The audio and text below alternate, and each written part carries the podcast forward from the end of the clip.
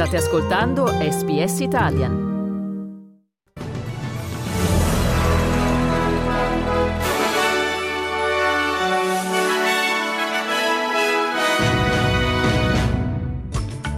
Libano, ucciso in un raid israeliano un elemento di spicco di Hezbollah. Il ministro della difesa di Tel Aviv minaccia Beirut può diventare come Gaza.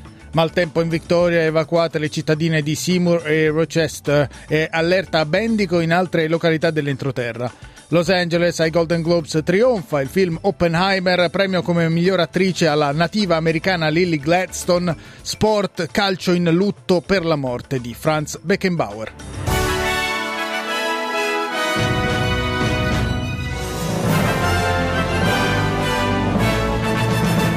Buongiorno da Dario Castaldo con il notiziario di radio SBS di martedì 9 gennaio 2024 che apriamo dal Medio Oriente dove nella giornata appena trascorsa Israele ha annunciato di aver ucciso un altro membro di spicco di Hezbollah e di aver centrato un altro obiettivo strategico nella guerra per eliminare Hamas e per indebolire i suoi alleati sciiti.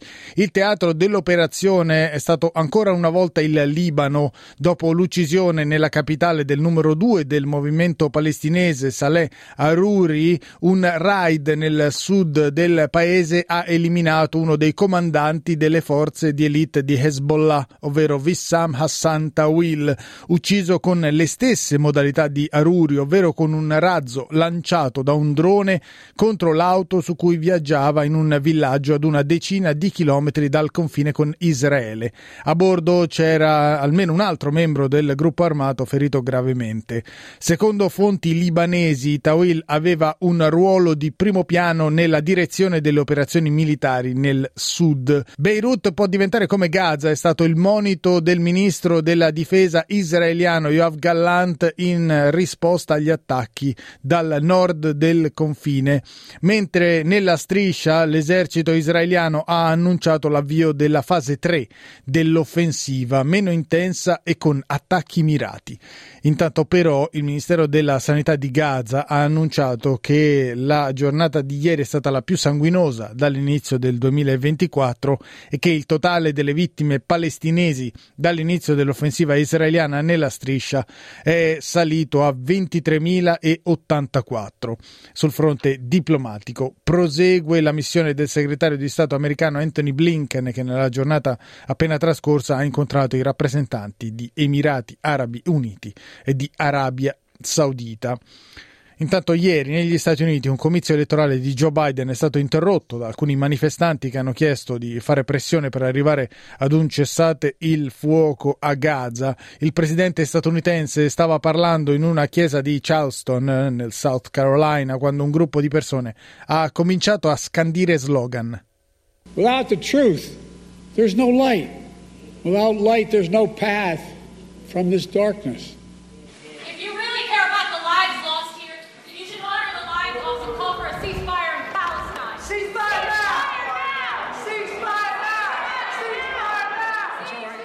Mentre i manifestanti che chiedevano il cessate il fuoco a Gaza venivano scortati lontano dalla chiesa, i presenti hanno cominciato a cantare Four More Years, altri quattro anni, ribadendo il loro sostegno alla rielezione di Joe Biden alla Casa Bianca. Interpellato sull'episodio, il leader statunitense ha poi affermato stiamo lavorando con il governo israeliano, invitando Tel Aviv a ridurre il numero e la portata degli attacchi e a lasciare successivamente la striscia di Gaza.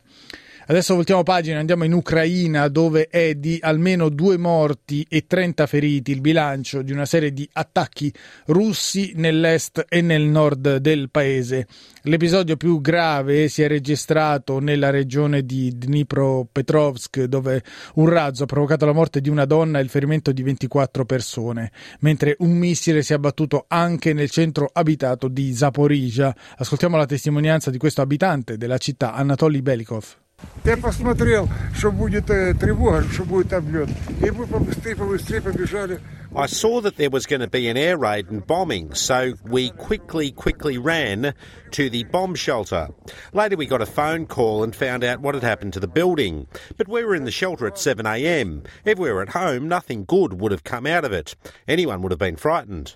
Questa è la testimonianza di un cittadino ucraino di Zaporizhia, il cui edificio è stato bombardato. Nella stessa giornata le forze ucraine hanno distrutto un ponte ferroviario costruito dai russi vicino alla città di Mariupol che serviva per collegare la Russia alla Crimea.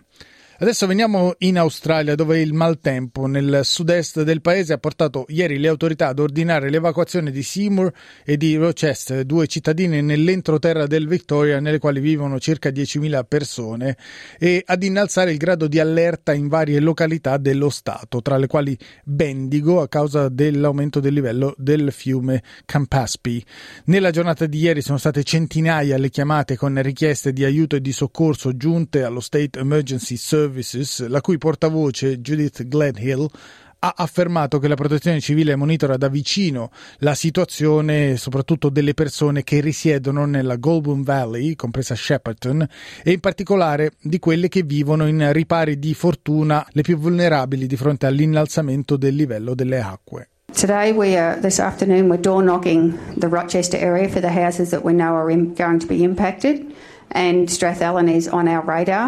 Uh, Nanila is also another concern, but we don't believe that Nanila residents will be impacted. But Strathallan, we will be doing a, a run up there to have a chat and try and talk to each resident about what their levels were during that period of November 10 to January 11, because that's our biggest guide, is to use that as a rule of thumb. Sono più di 130 i millimetri di pioggia caduti dall'inizio della settimana in Victoria, una situazione che, come ha confermato il portavoce del Servizio Meteorologico Nazionale all'emittente ABC, rappresenta un'anomalia, soprattutto d'estate. How bad rainfall feels, how much damage it can cause, really depends on how it compares to the average. Queensland typically sees a lot of rainfall uh, through the summer period, and Victoria typically sees a lot less rainfall. So when it comes down so fast and so heavy, it can certainly lead to some very significant impacts.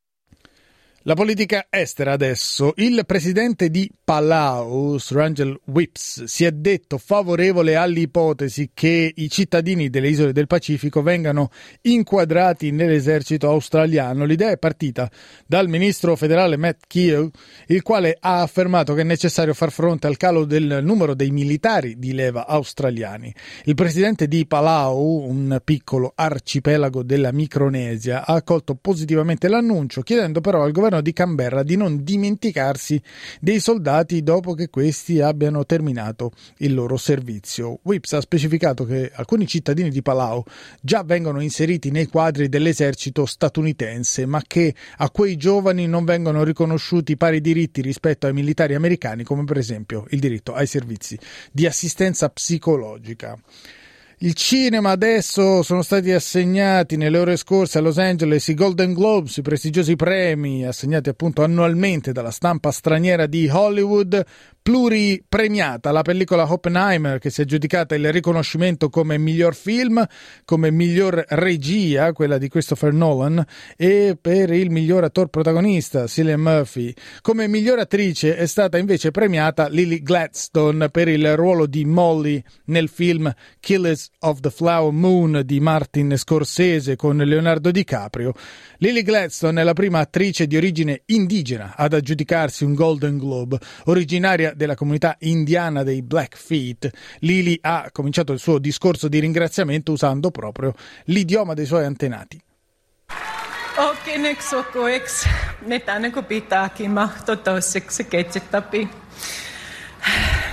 Nitsikak. Nitsikak. I love everyone in this room right now. Thank you. Um, I don't have words.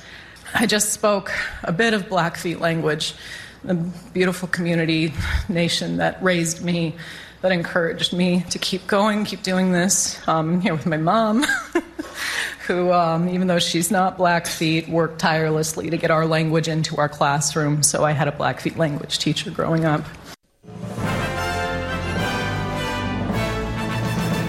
Diamo uno sguardo ai cambi. Questa mattina è stabile il dollaro australiano che vale 61 centesimi di euro e viene scambiato a 67 centesimi di dollaro statunitense. Per quanto riguarda lo sport, il mondo del calcio è in lutto per la morte di Franz Beckenbauer. Il Kaiser, questo è il suo soprannome da calciatore, si è spento nella giornata di domenica all'età di 78 anni dopo una vita dedicata al pallone. Da giocatore del Bayern Monaco aveva vinto quattro titoli tedeschi, tre Coppe dei Campioni, una Coppa delle Coppe e una Coppa intercontinentale, segnando un'epoca a cavallo tra gli anni 60 e 70, un'era culminata nella conquista a livello individuale di due palloni d'oro. Da pilastro della nazionale aveva guidato la Germania al trionfo agli europei del 72 e ai mondiali del 74, mentre da allenatore aveva portato la Germania al successo ad Italia 90, un'impresa che gli aveva consentito di diventare solo uno dei due uomini capaci di sollevare la Coppa del Mondo, sia da giocatore che da commissario tecnico. Per ironia eh, della sorte, l'altro uomo, il brasiliano Mario Zagallo, si è spento pochi giorni fa. Negli ultimi tempi Franz Beckenbauer, considerato uno dei più grandi difensori della storia del calcio e che nel 2006 era stato presidente del comitato organizzatore dei mondiali tedeschi per poi diventare vicepresidente della FIFA dal 2007 al 2011, aveva sofferto di gravi problemi di salute e si era ritirato dalla scena pubblica. Beckenbauer viveva in Austria, nella zona di Salisburgo. Concludiamo il giornale radio con le previsioni del tempo per oggi. Ad Adelaide nuvoloso in mattinata con tendenza a migliorare miglioramento nel corso della giornata e una massima di 25 gradi. A Brisbane precipitazioni a tratti 30 la massima. Pioggia anche a Keynes dove la colonnina di mercurio salirà fino ai 32 gradi. Acquazzoni a Canberra 27. Forti precipitazioni anche a Darwin 32 gradi la massima. A Hobart cielo parzialmente coperto 23. A Melbourne variabile 25 gradi la massima. A Perth giornata ventosa ma in prevalenza serena con una massima di 31 gradi. Per finire isolati piovaschi a Sydney dove la temperatura massima sarà di 28 gradi.